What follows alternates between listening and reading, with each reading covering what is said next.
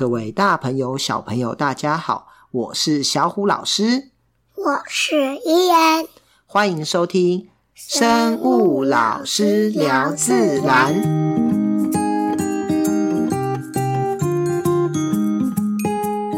小故事谈生态。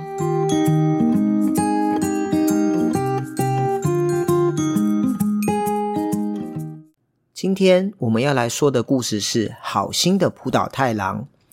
从前在日本的海边有一个小渔村，住着一位名叫浦岛太郎的年轻渔夫。有一天，浦岛太郎出海捕鱼时，看见村里的小孩们正在沙滩上玩弄着一只小海龟。小海龟被大家翻过来又翻过去，只能楚楚可怜地看着浦岛太郎，好像在求救一般。浦岛太郎马上去制止了这种行为，但那群小孩却说，这只海龟是我们抓到的，要怎么玩是我们的事，谁也管不着。浦岛太郎心有不忍，于是拿出了一些钱给他们，买下了这只海龟。浦岛太郎检查海龟没有受伤后，一边小心翼翼地将海龟放生，一边对他说，我现在把你放回大海哦，下次别再给人抓到了。说完便目送海龟慢慢游向大海。说也奇怪，这只海龟好像听得懂人话，不时回头望着浦岛太郎，才渐渐向大海深处游去，消失在波浪间。原来这只小海龟是海底龙宫的成员哦。最后浦岛太郎不但获得了参观龙宫的机会，还得到了龙宫公主的许多赏赐呢。这是一个在日本广为流传的民间故事，浦岛太郎的慈悲心最终获得了回报。在中国古代圣贤孟子也曾说过，恻隐之心人皆有之。恻隐之心也就是同情心，这是人们与生俱来的哦。因此当人们看到了受困或受伤的人和动物时，自然而然都会产生同情难过的心，总是想要伸出援手给予帮忙。不过人们的恻隐之心有时候却可能被滥用，例如对动物不当的放生，民间常会有团体举办放生活动，拯救这些被饲养的动物，让他们重获自由。事实上这种做法可能害了这些动物，而且非常不符合生态的概念哦。因为被放生的动物可能对栖地的环境适应不良而死亡，或是适应良好而对当地原生动物造成很大的竞争，更可能间接促使外来种的入侵。此外，如果原栖地在南部的动物被放生到北部，或是北部的动物被放生到南部，生态基因库还会因此被破坏，导致为了拯救一个个体，却影响成千上万的生命。现在许多正当的宗教团体也都不讲放生了，他们谈的是护生，守护生命。怎样叫做守护生命呢？例如我们今天在某个地方捡到了一只受伤的老鹰，我们可以花钱把这个老鹰医治好，然后呢我们再带回原地野放，这是不是比较符合生态概念？或是呢这些宗教团体他们就花钱把整片的山林都买下来，然后呢保护环境不要开发，这样所有的动物都会开心的活在这片山野中了。听说有一种是放生鸟，放生鸟怎么来的啊？动物放生的做法除了会害动物牺牲以及干扰生态平衡，放生的动物来源也值得深思。因为通常放生人士都是从野外捕捉或是购买野生动物来放生，因此有放生需求就会产生了猎捕行为。一方面善心人士努力的花钱放生，促使另一方拼命的捕捉，这样不是非常的矛盾吗？例如许多鸟店就有在卖放生鸟，当有人要买放生鸟的时候，就会请猎人去野外捕捉。此外，小虎老师还曾听说，刚被放生的生物因为身体虚弱，在放生人士离开后，马上又被猎人捕回，送往另一个放生会场。还有小朋友应该听过淡水鱼与海水鱼吧，你把淡水鱼放在海水中它会死掉，把海水鱼放到淡水中它也会适应不良，所以呢没有生态的放生，这到底是放生还是放死呢？放生还会造成什么样的环境问题呢？放生的生物除了有可能变成入侵外来种，危害我们的环境与本土物种外，还可能会干扰基因库，降低生物的多样性。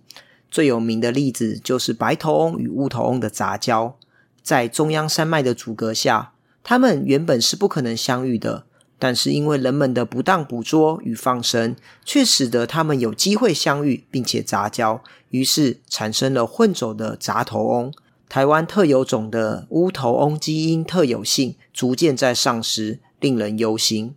另外一个例子则是大白斑蝶，台湾许多地方都有大白斑蝶，成蝶外表看似相同，但幼虫却长得不太一样哦。许多生态园或是教育团体饲养大白斑蝶后，往往随意放生，这样一来，不同地点的大白斑蝶独特性就会降低。宠物养一养可以放生吗？外来宠物顾名思义就是原来不属于当地的宠物生物，一不小心就会造成外来种的入侵问题。一些外来种的宠物，例如甲虫，也许小朋友会在不想饲养后而野放，或在不小心之间逃跑到野外，如此一来就有可能造成外来种在野外大量繁殖，而影响原生昆虫的生存。例如从菲律宾、印尼一带所引进的外来甲虫暗蓝扁梢金龟，就因为不当的野放，加上繁殖能力强，能生存在较严苛的环境，而危及了台湾本土的东方白点花金龟。绿鬣蜥也是其中一个例子，早期侏罗纪公园轰动上映，许多民众争先恐后饲养小恐龙绿鬣蜥，但绿鬣蜥小时候可爱，长大后却渐渐具有野性，而成体长达2公尺，寿命10年以上，都令人十分头痛，导致许多饲主遗弃。如今台湾南部许多地方都成了绿鬣蜥满地爬的侏罗纪公园。农委会还特地发出公告，要饲养绿鬣蜥都必须登记，且不得繁殖与任意释放。其他因为未审慎评估而造成入侵的外来种例子更是多到不计其数，例如福寿螺、琵琶鼠、巴西龟、美国鳌虾等等。绿鬣蜥原产地在中南美洲的雨林，因为人类的开发与破坏，被列入国际保育类动物 CITES 2，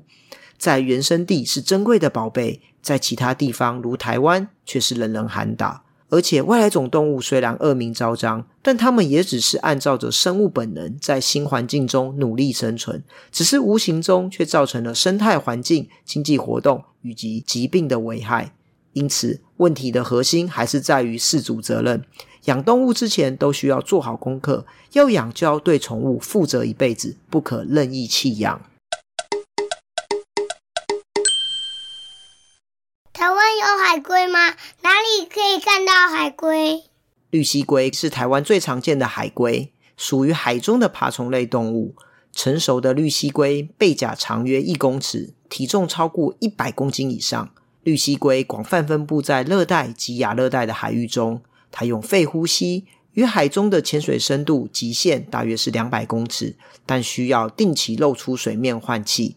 绿蜥龟的主食是海中的海草与大型的藻类，因此体内脂肪累积了许多的叶绿素，呈现淡淡的绿色，名字也由此而来。绿蜥龟因为生长的速度缓慢，需要数十年才会成熟，加上人类的捕杀、环境的污染以及栖地的破坏，已经濒临绝种。不但在台湾定为保育类动物，也名列在世界濒危的物种中。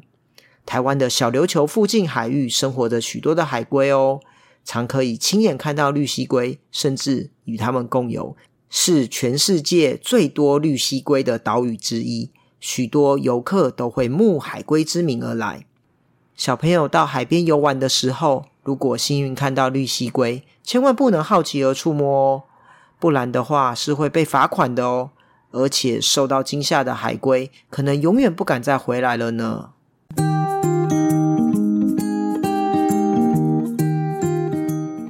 天我们说的是好心的浦岛太郎，他告诉我们恻隐之心人皆有之，但对动物不当的放生不但害了这些动物，而且非常不符合生态概念。我们在养动物之前一定要做好功课，而且呢也要尽到饲主责任，要养就要对宠物负责一辈子，不可任意弃养。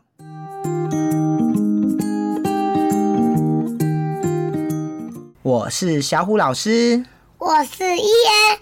我们下次见咯，拜拜。